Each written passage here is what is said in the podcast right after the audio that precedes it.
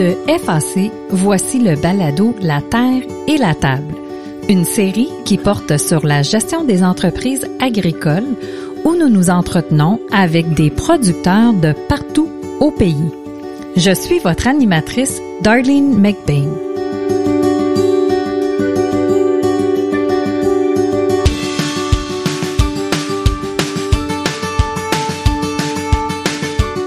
C'est des choses qu'on peut pas apprendre dans un livre, puis c'est du vécu qu'on obtient en faisant ces choses-là. Et je pense que moi, ça a été une, grande raison pourquoi on a du succès aujourd'hui. C'est parce qu'on a été capable d'apprendre de, de, de ce qu'on a vécu par le passé, puis d'appliquer ça ici à la ferme aujourd'hui.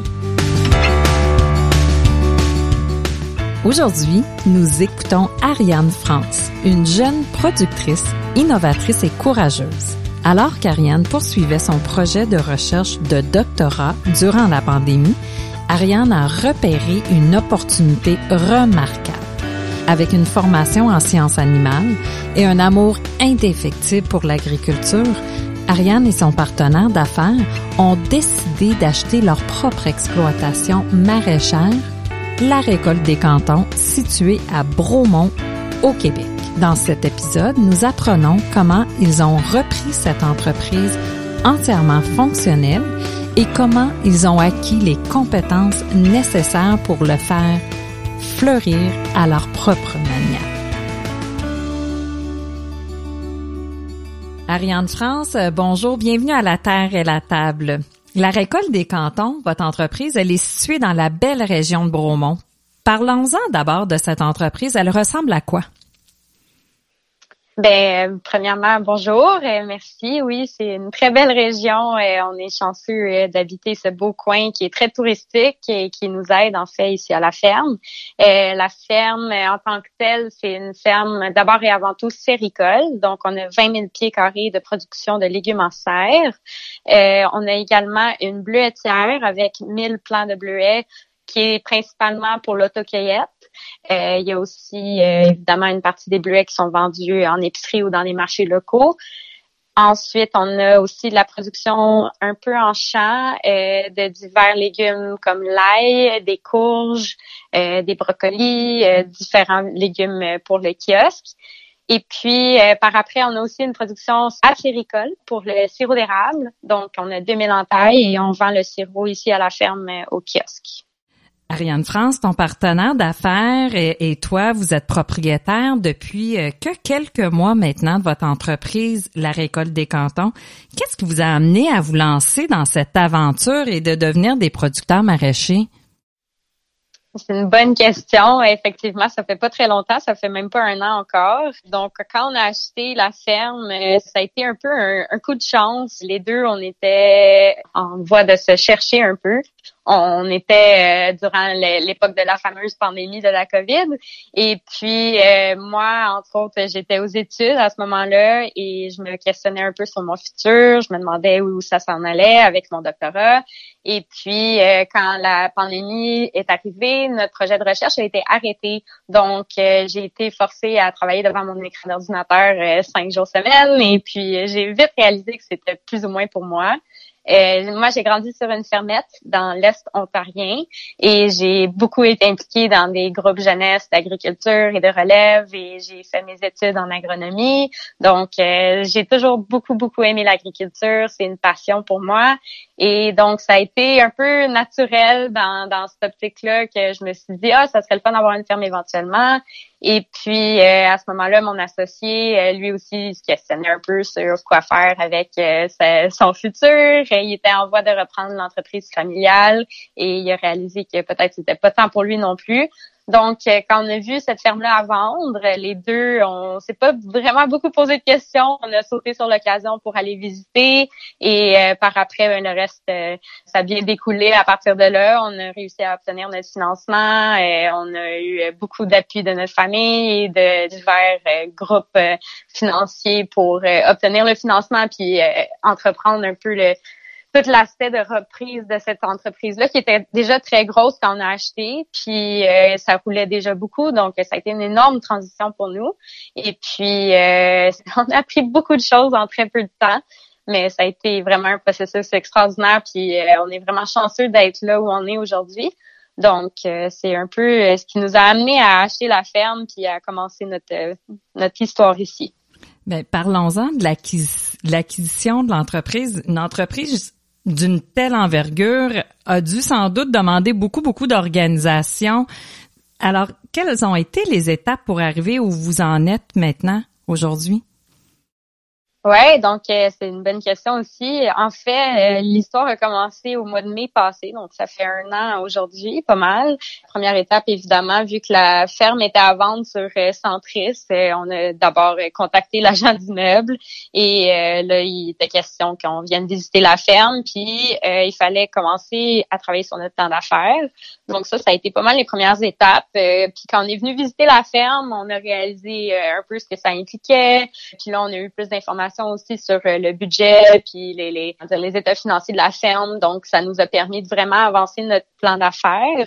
Euh, à ce moment-là, on travaillait beaucoup avec notre banque. Euh, puis, en fait, ça, c'est une petite parenthèse sur l'importance de se développer un bon réseau. Mais notre directeur de compte, en fait, à la banque, c'est un de mes bons amis. Puis, je suis vraiment chanceuse de l'avoir dans ma vie parce qu'il nous a beaucoup aidés. Ça, ça démontre l'importance de créer des bons contacts dans la vie donc, euh, pour ce genre de processus-là. Et puis, euh, c'est ça, fait qu'on a travaillé notre plan d'affaires, on a euh, appliqué pour notre financement et au travers de tout ça, ben, on a commencé à, à s'instruire sur l'industrie séricole puis sur le maraîchage parce que, en fait, moi, j'ai étudié en agronomie, mais en sciences animales. Donc, il y avait quand même beaucoup de choses qu'on ne connaissait pas sur euh, l'industrie des serres du Québec puis la production de légumes, malgré euh, malgré notre, notre expérience, elle était quand même limitée. Donc, euh, il fallait qu'on fallait qu'on en apprenne beaucoup. Et puis, durant cet été-là, l'été passé, les propriétaires, les anciens propriétaires, c'est-à-dire, ils voulaient absolument garder la ferme jusqu'au mois de septembre. Donc, ça nous a permis, en fait, durant l'été, de commencer à travailler sur la ferme avec eux pour apprendre euh, un peu le fonctionnement puis le roulement de la ferme. Et également, euh, on a été chanceux aussi, nous ont permis de venir euh, travailler avec les employés puis voir un peu le fonctionnement durant ce temps-là. Fait que ça, ça a été une, une étape quand même importante. Une fois que le financement avait été approuvé. Euh, on attendait juste la date du notaire, en fait, qui était le 17 septembre. Donc, euh, jusqu'à ce moment-là, on a travaillé dans les rabières, on a travaillé dans les serres, euh, on a travaillé dans la bleuetière. Fait qu'on a un peu vu un aperçu avant même d'être propriétaire de la ferme. Donc, on était quand même choyés pour ça. Et durant ce temps-là, évidemment, les, les, les, anciens propriétaires nous ont transmis beaucoup de connaissances et ils nous ont appuyés un peu durant le processus.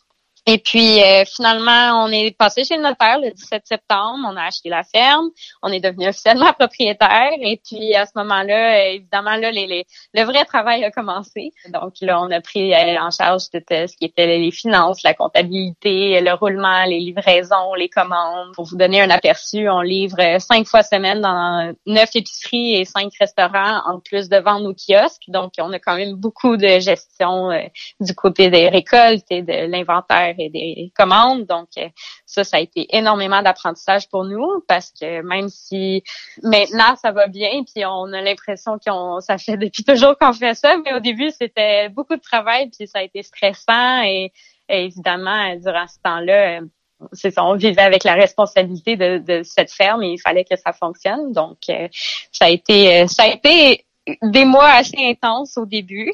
Euh, mais on était chanceux dans un sens parce qu'on arrivait euh, dans la saison creuse, si vous voulez, de la ferme. Donc, euh, c'était un peu la, la, saison plus tranquille. Donc, ça nous a permis quand même de prendre un peu de recul puis regarder globalement l'entreprise qu'on voulait faire. Et déjà, on a commencé à faire des améliorations dès qu'on a acheté. On a entre autres beaucoup travaillé le marketing et la mise en marché des produits. Donc, ça, ça a été une, une belle occasion pour nous de travailler ça durant l'hiver. Et ensuite, on a reparti une nouvelle culture et on a reparti un peu l'élan pour la prochaine saison qui est en fait qui vient de débuter euh, en 2021. Donc, euh, on est quand même chanceux pour ça. Donc, ça a été un peu ça les étapes euh, d'acquisition de la ferme. Ça a été toute une aventure. comme on peut tous probablement le deviner, de se lancer dans une première aventure comme l'a fait Ariane peut parfois avoir ses défis. Cette jeune entrepreneur a toutefois su s'y prendre du bon pas tout en étant supportée par sa famille et sa communauté. Nous avons continué la discussion en parlant de comment Ariane vivait ses premières expériences comme propriétaire d'une entreprise de production maraîchère ça va très bien. Euh, là, je dois remercier le peuple québécois de autant nous encourager et d'encourager l'achat local. Il y a beaucoup d'engouement pour nos produits, autant du côté des épiceries qu'au kiosque. Et euh, on a beaucoup. Euh, c'est dur à décrire le, momentum qui se passe en ce moment au Québec, mais on, on se le fait vraiment beaucoup dire qu'on a des bons produits, puis nos clients sont satisfaits, sont heureux de pouvoir trouver des bons légumes à l'année ici. Donc, euh, on est vraiment choyé, on a une clientèle extraordinaire, puis on est, on est vraiment dans un beau secteur également. On est sur le bord d'une route quand même occupée. Le kiosque roule énormément. Nos employés sont ils, vont très bien aussi. On a une équipe extraordinaire, donc euh, on, on est très choyé. Les choses vont bien ici à la ferme. Et euh, on a toujours euh, plein d'idées. La, ferme déborde de potentiel, puis j'aime toujours dire que nous aussi on déborde de potentiel parce qu'on a plein d'idées. Donc euh, c'est sûr qu'avec avec l'équipe qu'on a, avec la famille qu'on a, puis le monde qui nous appuie autant en nous encourageant qu'en nous aidant, on, on réussit à faire de quoi de vraiment extraordinaire ici à la ferme. C'est quand même tout un défi, hein?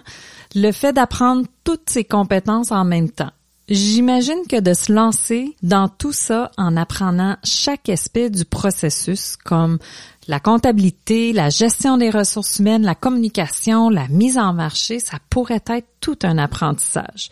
Quelles sont maintenant les compétences que tu aimerais développer en tant que gestionnaire d'entreprise? C'est des bonnes questions et en fait, le bagage que j'amenais quand on a acheté ici, c'était plus le côté agronomique, effectivement. Donc, euh, c'est sûr qu'il y a beaucoup de choses qu'il a fallu que j'apprenne par après, comme l'aspect des serres, par exemple, c'est très technique.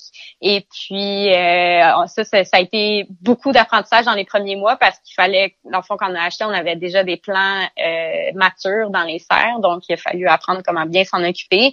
Et là, il y a beaucoup de responsabilités autour de ça il faut pas laisser aller une, aller une culture euh, qui est censée créer les revenus de la ferme, mais euh, l'aspect euh, gestion, ça c'était plutôt le côté de mon mon associé. Lui, il avait il a étudié en, en gestion des affaires, donc le marketing et, et ces choses-là. Mais ça a été beaucoup d'apprentissage pour nous deux parce qu'il y avait plein de choses qu'on n'avait jamais faites, la, la, gestion des commandes, appeler des clients. c'est sûr que juste le côté ressources humaines aussi, c'est quand même énorme. On a plusieurs employés et quand on n'a jamais été un employeur euh, c'est quand même spécial de, se retrouver dans ces souliers-là du jour au lendemain et mhm. devoir euh, prendre ce rôle-là. Mais je dirais que la transition, c'est quand même très bien faite avec les anciens propriétaires et euh, on avait aussi beaucoup d'aide de notre entourage. Puis, je pense que les deux, on a des compétences qui se complémentaient bien. Donc, ça a été relativement, je veux, je veux pas dire que c'était facile tout le temps, mais ça, ça a bien été. On n'a pas eu de, de gros problèmes durant les premiers mois de l'achat, suivant l'achat de la ferme.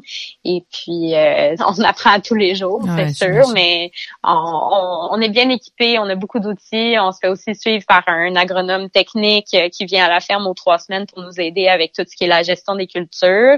Et puis, euh, on, on, lit beaucoup, on suit des formations en ligne. Mon associé a même commencé un cours à l'automne en gestion de serre. Donc, on, on, est quand même, on essaie d'être le, le mieux équipé possible pour gérer la ferme. Je vous écoute, puis je me demande, euh, est-ce qu'il y a assez d'heures dans une journée pour tout ce que vous avez euh, accompli ou tout ce que vous avez euh, dû apprendre là en, très peu de temps, beaucoup de choses à apprendre. Puis on, a parlé un petit peu tout à l'heure. La récolte des cantons, c'était une entreprise qui était pas dans la famille, donc c'est un transfert non apparenté. J'imagine que c'est un processus qui est différent, là, qui doit venir avec une certaine complexité Comment que ça s'est passé, ce transfert-là, euh, l'entente entre euh, une famille, ancien propriétaire et vous qui n'étaient pas dans la même famille? Ça se passe bien? Oui, euh, en fait, ça a été euh, relativement bref comme côtoiement. Euh, nous, dans le fond, dans l'entente qu'on avait avec eux, dans le contrat de vente, ils devaient rester un mois ici sur le site de la ferme. Fait que pendant ce temps-là, ils occupaient encore la maison de la ferme et nous, on voyageait. On venait ici à tous les jours comme si on venait travailler. Fait qu'ils nous ont fait une formation intensive d'un mois suivant l'achat de la ferme. Et durant cette période-là, malgré le fait qu'on était les propriétaires puis responsables pour tout, ils venaient quand même nous aider à tous les jours puis s'assurer qu'on on fasse pas de, grosses erreurs. Donc, on était vraiment chanceux de ce côté-là. Puis, comme j'ai comme j'ai mentionné un peu plus tôt, il nous avait permis de venir à la ferme les mois avant l'achat aussi pour un peu voir le déroulement avant d'être propriétaire.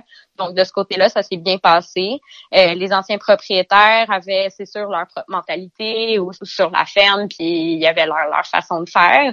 Donc, on s'entendait pas tout le temps à 100% mais je pense que ça fait un peu partie de n'importe quel changement ou de, de transfert d'entreprise, même au sein d'une famille. Donc, on a eu quand même les mêmes défis de transfert euh, apparenté ou non apparenté, je pense, dans n'importe quelle relève. Et puis, euh, mais malgré ça, on a été très chanceux. Euh, on est bien tombé sur des, des gens qui étaient là pour nous encourager parce qu'ils voulaient quand même que la ferme continue de bien fonctionner. Donc, c'est sûr qu'ils ils nous ont aidés du mieux qu'ils pouvaient pour s'assurer que la transition est bien. Puis euh, en plus, ben on est quand même choyés parce qu'ils ils vivent pas trop loin d'ici, donc euh, de temps en temps ils viennent euh, nous donner un coup de main si on a besoin d'aide ou ils répondent toujours au téléphone si on a des questions. Donc on n'est pas complètement laissés par nous-mêmes. Ariane et son partenaire semblaient être tombés sur l'entreprise parfaite.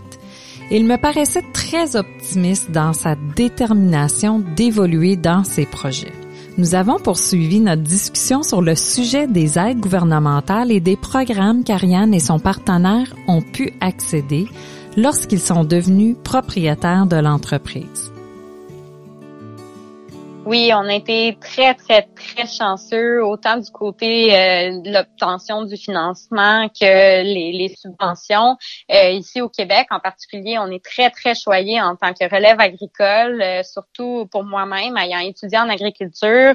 on a accès aux subventions de la relève agricole pour les primes d'établissement. On a aussi accès en tant que producteur séricole en particulier à beaucoup de subventions sur euh, pour bâtir de nouvelles serres, pour euh, améliorer nos systèmes ou pour euh, moderniser ou automatiser nos installations. Donc, euh, on a accès à quand même beaucoup de subventions de ce côté-là. Et en plus, il y a beaucoup de subventions en général dans l'agriculture pour moderniser ou pour améliorer, que ce soit la production en champ ou euh, les systèmes d'irrigation. Je, je, manque de dire euh, tous les types de subventions qu'il y a parce qu'il y en a beaucoup ici au Québec et on est chanceux. Il est vraiment juste question d'aller trouver les informations puis appliquer pour les subventions. Mm. mais vraiment, ça vaut la peine de le faire parce qu'on peut aller chercher souvent beaucoup de sous et et ça aide à améliorer des projets qui autrement prendraient peut-être plus longtemps à aller euh, à réaliser. Donc, euh, je pense que on est vraiment chanceux de ce côté-là. Puis, en tant que relève agricole, en plus, on, est vraiment chanceux. Donc, euh, la condition à ça, c'est qu'on a moins de 40 ans. C'est, je trouve que c'est quand même pas, pas trop restrictif comme condition. Et puis, ça nous donne accès à autant des groupes conseils et des, des, des conseillers techniques. ça nous donne accès à plus d'argent de financement. Est vraiment choyé pour ça. Hmm. Et vous, vous, prenez comment justement pour euh, euh, trouver là, les, ces programmes-là qui sont accessibles pour les producteurs? Là? Ça prend du temps, j'imagine, faire des recherches puis euh, accéder à cette information-là? Ouais, euh, ben oui et non. Je trouve que l'information est quand même relativement facile à trouver en ligne. Toutes les informations s'y retrouvent. Euh, nous, on fait, en fait, on a décidé de faire affaire avec un groupe conseil. Donc, on a une conseillère qui est vraiment spécialisée là-dedans et elle, elle nous aide à créer autant des budgets que des plans de commercialisation et euh, donc c'est des sous évidemment qu'on dépense pour engager cette personne-là. Par contre, la retombée de tout ça, c'est vraiment important quand on considère qu'elle va peut-être aller nous aider à avoir des subventions qu'on n'aurait pas nécessairement eu autrement ou elle va nous aider à s'assurer que vraiment les, dossiers qu'on envoie pour les, c'est-à-dire les applications pour les subventions, vont être bien remplis, donc ça va augmenter nos chances de les avoir. Fait qu'on est quand même chanceux de ce côté-là. Et en plus, le service de pro conseil, il est subventionné. Fait que mm. c'est un peu, euh, ça, semble euh, quand même évident comme choix de faire affaire avec un pro conseil pour ça. Ouais. Alors l'importance, comme vous l'aviez mentionné en début euh, de, de notre entretien, bon, il faut apprendre tellement de choses tout en même temps, c'est beaucoup, mais, mais en même temps, euh, vous avez eu de l'aide et vous êtes allé chercher cette aide-là euh, pour justement aider à l'évolution de votre entreprise, là, d'aller s'entourer de partenaires. Là, on, l'entend, là, euh, vous le faites. Je pense que c'est juste naturel pour vous là d'aller chercher cette aide-là. Oui, oui. Moi, ça serait en fait mon conseil numéro un à n'importe qui qui veut se partir en affaires dans le secteur agricole. C'est entourez-vous de bon monde, puis euh, trouvez les ressources parce qu'elles existent. Euh, si vous connaissez pas quelqu'un qui est en financement, euh, c'est possible de contacter une banque. Il y a plusieurs banques au Québec qui ont des, des gens qui sont spécialisés en agriculture, puis souvent c'est des gens extraordinaires qui ont vu beaucoup de dossiers, donc ils ont une bonne idée d'être capable de dire, mettons, ça c'est possible, ça c'est pas possible, ou votre projet est réaliste ou il est pas réaliste. Puis souvent ils vont aller au-delà de leur mandat, ils vont même pouvoir aider avec euh, soit le plan d'affaires ou ils vont pouvoir aider avec le financement, euh, soit avec une financière agricole ou, ou peu importe. Mais ces gens-là sont des gens qui deviennent des vrais outils parce qu'ils peuvent nous aider à accomplir des choses qu'on n'est pas capable de faire toute seule généralement. Mm. Et puis euh, moi, j'ai été chanceuse personnellement parce que j'ai rencontré beaucoup de gens durant mon parcours universitaire qui sont maintenant des gens avec qui je fais affaire euh, au jour le jour. Donc euh, ça, c'est vraiment important. Et puis pas pour dire que c'est pour tout le monde d'aller à l'école, c'est pas ça mon, mon message. Par contre, je trouve que ayant étudié là-dedans, puis ayant eu beaucoup de contacts de l'université et que j'utilise encore, je dois réaliser l'importance réelle d'être allé à l'école dans ce domaine-là aujourd'hui parce que je trouve que ça m'aide à être mieux positionné en tant qu'entrepreneur euh, agricole aujourd'hui. Quand Ariane et son partenaire avaient acheté l'entreprise, la récolte des cantons, la ferme était déjà en pleine expansion. Jusqu'à présent, l'effort des deux entrepreneurs semblait porter fruit. J'ai ensuite demandé à Ariane comment se passait leur relation avec les marchands locaux. Oui, euh, en fait, euh, j'ai aucun mérite ou presque pour ça parce que on se fait appeler, euh, je veux pas dire à toutes les semaines, mais assez fréquemment, mettons, par des gens qui veulent vendre leurs produits, nos produits, c'est-à-dire dans leurs entreprises ou ils veulent faire affaire avec nous pour soit une levée de fonds ou un financement quelconque. Fait qu'on est quand même choyé parce que vu que justement l'entreprise était déjà bien établie quand on a acheté, les gens connaissaient déjà le nom, puis je pense les gens ont commencé à réaliser aussi qu'on a une plus grande présence sur les réseaux sociaux, donc ça fait en sorte que peut-être qu'ils veulent plus de visibilité en faisant affaire avec nous et tout. Et moi, je trouve ça, je trouve ça le fun parce qu'on a eu beaucoup de coups de pouce pour en arriver où on en est aujourd'hui. Donc, pourquoi moi je ferais pas la même chose pour quelqu'un d'autre? Et euh, moi, j'aime partager ma passion pour l'agriculture avec les autres. Donc, euh, si je suis capable de partager ça avec plus de monde, ben tant mieux. Puis, je trouve ça le fun ce qu'on fait de nourrir les gens et de partager euh, nos beaux produits avec tout le monde. Donc, euh, si on peut faire des partenariats euh, en continuant de faire ça et à plus grosse échelle, ben tant mieux. Et on est chanceux aussi parce qu'on on est bien situé, on a des grandes villes quand même proches, il y a des belles entreprises proches qui ont un peu la même mentalité que nous par rapport à l'achat local. Donc, euh, on, est bien positionné pour ça. On a parlé, on a touché un petit peu l'achat local. C'est de plus en plus une priorité hein, pour les consommateurs canadiens plus particulièrement durant la pandémie. Est-ce que tu as vu, Ariane France, les répercussions positives sur l'achat? Avez-vous eu à répondre à une plus grande demande dans cette année-là, 2020? Oui, euh, vraiment une augmentation de la demande. C'est sûr que nous, on, a acheté durant la pandémie, fait qu'on n'a pas vraiment vu l'effet de avant la pandémie, mais euh, de ce que disaient les anciens propriétaires, puis même de ce que disent les autres personnes dans notre domaine, euh, autant que ce soit des, des, on les appelle nos compétiteurs, mais c'est pas vraiment nos compétiteurs, là, mais d'autres agriculteurs dans le coin, ils disent tous que la demande pour les produits locaux a beaucoup augmenté mm. depuis le début de la pandémie. Mais je pense que c'est aussi un aspect de génération également. Je pense que les gens qui ont des jeunes familles présentement commencent à se tourner de plus en plus vers l'achat local et ils veulent savoir d'où viennent leur nourriture. Donc, je pense que ça, c'est important aussi à considérer et on est bien positionné, nous, pour le faire. On a une belle présence sur les réseaux sociaux et on aime partager des photos de la ferme et de nos produits. Puis,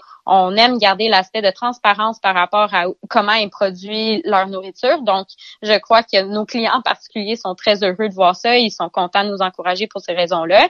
Et puis, l'augmentation, évidemment, de avec la pandémie, ça a été euh, ben, le, gouvernement a beaucoup soutenu des comment dire des, des, des, mouvements autant de côté subvention que en encourageant les gens à acheter local. Donc, le gouvernement a beaucoup supporté des fermes comme la nôtre en nous aidant indirectement et directement Donc, ça a aussi créé beaucoup de momentum pour l'achat local et euh, indirectement, ben, ça va nous aider dans le futur également parce que je pense pas que ça va disparaître quand la pandémie va disparaître. Puis euh, ces clients-là qu'on est allé chercher de plus ou qui achètent peut-être juste plus de légumes de chez nous, ils vont rester des bons clients, je crois. Je pouvais clairement ressentir la passion sincère d'Ariane pour le domaine maraîcher dans ses réponses. J'ai su comprendre que cette énergie l'inspirait beaucoup et qu'elle avait sûrement plein d'idées pour ses projets futurs. Je lui ai demandé de nous parler de ses objectifs et comment elle souhaitait développer son entreprise à long terme oui, on a des euh, quand même gros projets ici à la ferme. Donc, euh, entre autres, euh, un des plus gros projets, ça serait de tripler la superficie de serre qu'on a ici. Grâce aux subventions du gouvernement, entre autres, on serait capable de le faire à raisonnablement bon coût. Ça, ça nous permettrait évidemment d'augmenter notre production et d'être plus productif toute l'année. Donc, ça, ça va nous permettre d'aller chercher possiblement plus de clients, donc euh, rentrer dans plus d'épiceries et euh, aussi du même coup, on aimerait peut-être augmenter l'achalandage ici à la ferme comme tel. Là, présentement, notre kiosque est ouvert juste quatre mois par année, mais on aimerait ça éventuellement être ouvert toute l'année. Et puis, euh, ça serait aussi probablement dans les objectifs d'avoir un kiosque qui est peut-être plus comme une boutique gourmande, donc offrir plus de produits. Présentement, on offre des fruits et des légumes, évidemment, mais on a aussi des produits d'érables de la ferme et on a un peu de produits transformés qui viennent d'ailleurs, euh, comme des conserves, des tartes, euh, des biscuits. Donc, euh, un autre projet futur, ça serait d'agrandir les kiosques puis de produire plus de ces produits-là nous-mêmes. Donc, faire nos conserves avec nos légumes, faire des produits transformés avec nos, nos aliments d'ici. Donc, avoir une on, espère avoir une cuisine commerciale un jour avec un gros kiosque et avoir plus d'achalandage en général ici à la ferme pour pouvoir vendre plus de produits à l'année. Donc, ça, c'est des objectifs plus du côté de la mise en marché. Côté production, on aimerait ça peut-être produire un peu plus de types de légumes pour avoir une offre un peu plus variée. Puis du côté de l'érablière, la bleuetière, c'est sûr qu'on veut continuer de produire ces produits-là. Ça fait de la diversité et ça fait aussi un peu plus de tourisme du côté euh, l'autocueillette. Donc, euh, on aime cet aspect-là aussi. Euh, ça serait le fun peut-être éventuellement avoir d'autres types de cultures en autocueillette aussi, donc euh, soit des pommiers ou des framboises ou des fraises ou euh, quelque chose comme ça. Donc ça pourrait extensionner notre période d'autocueillette dans l'année. Ça c'est une coupe d'idées qu'on a, mais évidemment la place déborde de potentiel. ah, je, je, je vois le potentiel, puis je vois l'engouement que tout ça peut créer dans une dans, dans la région là euh, donc la partie mise en marché au kiosque agrandir le kiosque euh, vendre plus aux épiciers les marchands du coin l'autocueillette. Je pense aussi que vous avez une vente en ligne. Est-ce que c'est quelque chose que vous voulez développer ou est-ce que ça se passe bien la vente en ligne? Oui, la vente en ligne, c'est un aspect relativement nouveau. On avait commencé ça quand on a acheté en fait la ferme parce que le kiosque fermait pour la saison morte. Donc, on a commencé euh, tranquillement à faire des commandes en ligne. C'est certain que c'est un autre aspect de gestion parce qu'on travaillait avec euh, une seule journée par semaine de cueillette. Donc, cette journée-là, il fallait préparer chaque panier individuel et unique pour chaque euh, client. Mm-hmm. Et puis, le, le, système de gestion pour tout ça était relativement rudimentaire. C'est-à-dire, c'est moi qui pitonnais dans mon ordinateur euh, les commandes, puis euh, on, y allait un peu au pif. Fait que c'était pas parfait. C'est sûr qu'il y a beaucoup d'améliorations à amener à notre système avant avant la prochaine saison euh, morte parce que présentement les commandes en ligne ne fonctionnent pas pour la saison estivale, mais je pense qu'on va essayer de mieux se préparer pour l'automne. Je pense qu'il y a beaucoup d'avantages à vendre en ligne. Je pense que notre génération et les, générations qui s'en viennent vont être vraiment axées là-dessus. Euh, on vit un peu dans, dans, une société où les gens peuvent accéder à pas mal n'importe quoi en cliquant quelques pitons sur leur téléphone ou leur ordinateur. Donc, je pense qu'il faut il faut suivre ce mouvement-là et on peut pas se leurrer puis se dire ah non les gens vont tout le temps venir à la ferme puis on, on peut pas fonctionner sans commande en ligne. Mais je pense qu'il y a aussi une façon d'offrir des produits frais avec des commandes en ligne de façon très efficace. Donc il y a aucune raison pourquoi on le ferait pas. Et puis euh, je pense que l'avenir s'en va inévitablement vers ça. Donc euh, on va essayer d'améliorer notre processus pour que ça aille bien. La pandémie a certainement euh, permis, euh, a fait que les gens magasinent plus en ligne, mais ça a sans doute des, un lot de défis là, pour les produits frais. Là, on peut pas commander comme une commande chez Costco, puis ça peut rentrer une semaine plus tard. Alors les produits frais, euh, c'est un petit peu plus difficile. Est-ce que c'est, c'est vous fonctionnez avec livraison ou on commande et les gens viennent chercher à, à la ferme? Est-ce que ça limite le territoire aussi? Oui, exact. Euh, c'est sûr que c'est pas vraiment dans notre intention d'aller vendre à Montréal. C'est, c'est loin, puis on n'a pas avantage à faire ça parce qu'on mise beaucoup sur la fraîcheur justement. Donc, euh, hmm. on n'est pas tout à fait à la même échelle que Loufa ou euh, d'autres fermes comme ça qui sont vraiment de grande envergure. C'est pas notre créneau, puis on hmm. veut pas aller dans cette direction-là. Par contre, si on peut offrir des aliments frais à, à nos clients locaux, surtout pour conserver cette clientèle-là qui reste fidèle toute l'année en fin de compte quand on fait ça, c'est sûr que ça c'est des, des gros avantages. Aussi, euh, ben oui, effectivement, euh, c'est des produits frais euh, et périssables, donc il faut bien penser le système. Donc nous, ce qu'on faisait, c'est qu'on cueillait en fonction des commandes, c'est-à-dire mm. qui étaient cueillis une fois par semaine ici à la ferme. Donc nos clients se déplaçaient pour venir chercher leurs commandes. éventuellement, peut-être qu'on aurait un service de livraison à domicile si ça devenait très gros et si ça en valait la peine. Présentement, c'est pas le modèle qu'on a, mais comme j'ai dit, on a fait une année, donc on est encore en apprentissage sur comment ça fonctionne. En terminant, Ariane France et moi avons fait un retour sur son passé avant qu'elle devienne propriétaire de sa propre entreprise. Avant ce grand exploit, Ariane est allée chercher beaucoup d'expérience en travaillant auprès d'autres producteurs agricoles. Oui, oui, puis euh, j'ai eu des stages vraiment formidables. J'ai été très chanceuse. Euh, j'ai travaillé sur plusieurs fermes, euh, pas tout le temps des fermes maraîchères, mais des fois, c'est pas la production nécessairement qui est importante euh, parce qu'il y a beaucoup de compétences transversales qui s'appliquent à tous les types de production en agriculture. mais je pense que c'est vraiment important d'aller travailler pour quelqu'un d'autre parce que oui, il y a l'aspect de gestion d'une ferme qu'on n'apprend pas nécessairement quand on travaille pour quelqu'un d'autre, mm. mais on voit toutes les opérations du jour le jour quand même, puis on apprend énormément de choses sur qu'est-ce qu'on fait s'il y a un bris ou il y a un imprévu ou c'est des choses qu'on peut pas apprendre dans un livre, puis c'est du vécu qu'on obtient en faisant ces choses-là. Et je pense que moi, ça a été une grande raison pourquoi on a du succès aujourd'hui, c'est parce qu'on a été capable d'apprendre de ce qu'on a vécu par le passé puis d'appliquer ça ici à la ferme aujourd'hui. Ça m'amène à ma dernière question pour terminer. Ariane France, ça fait un an que, vous êtes propriétaire de votre entreprise. Puis c'est quoi la chose la plus importante que tu penses qui a vraiment contribué au succès jusqu'à présent là, euh, de votre transition vers euh, la production agricole? Oh, c'est une bonne question. je sais pas si c'est une seule chose. Euh, en fait, je sais que c'est pas une seule chose qui a contribué au succès. Euh, je dirais que d'abord et avant tout, on a vraiment une bonne équipe. On est vraiment chanceux. On a des employés extraordinaires. On a une famille extraordinaire. On a été chanceux aussi parce qu'on a acheté quand même un bon moment. Ça a été une bonne année, euh, autant du côté des prix que l'offre, elle était là, la demande, elle était là. Donc, on été chanceux de ce côté-là. Mais on a aussi trouvé vraiment un beau projet, un projet dans lequel on croit énormément, puis on est heureux ici. Donc, je pense que ça, c'est vraiment important aussi. On n'a pas de regrets face à l'achat de la ferme et puis à tous les jours, on a le goût de se pousser, puis on a le goût d'améliorer la ferme. Donc, je pense que ça, c'est vraiment important, puis ça amène inévitablement le succès. Quand on croit beaucoup en notre projet et les gens autour de nous croient aussi en notre projet, ça fait en sorte qu'on a plus de chances de vraiment réaliser nos objectifs. Donc, je pense que c'est un peu une combinaison de tout ça qui fait en sorte qu'on a du succès.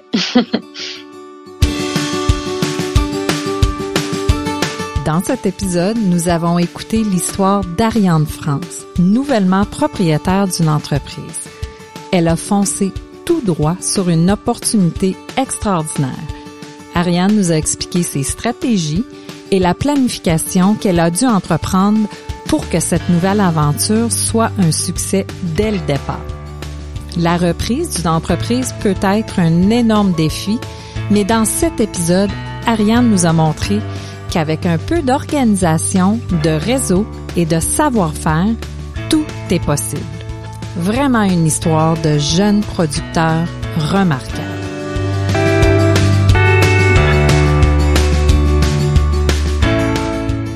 Êtes-vous inspiré par cette série? Eh bien, nous avons une saison entière de disponible sur notre site internet au www.fac.ca barre oblique balado avec un S. Ici, vous pouvez écouter tous les épisodes de la dernière saison. Ce balado vous a été présenté par le logiciel Ag Expert, un logiciel de gestion agricole conçu pour les entreprises agricoles canadiennes. Pour en savoir plus, rendez-vous sur agexpert.ca. La Terre et la Table est un balado produit par FAC et réalisé en collaboration avec Mario Lepage. Le montage de cette émission a été réalisé par Mario Lepage de Saint-Denis en Saskatchewan.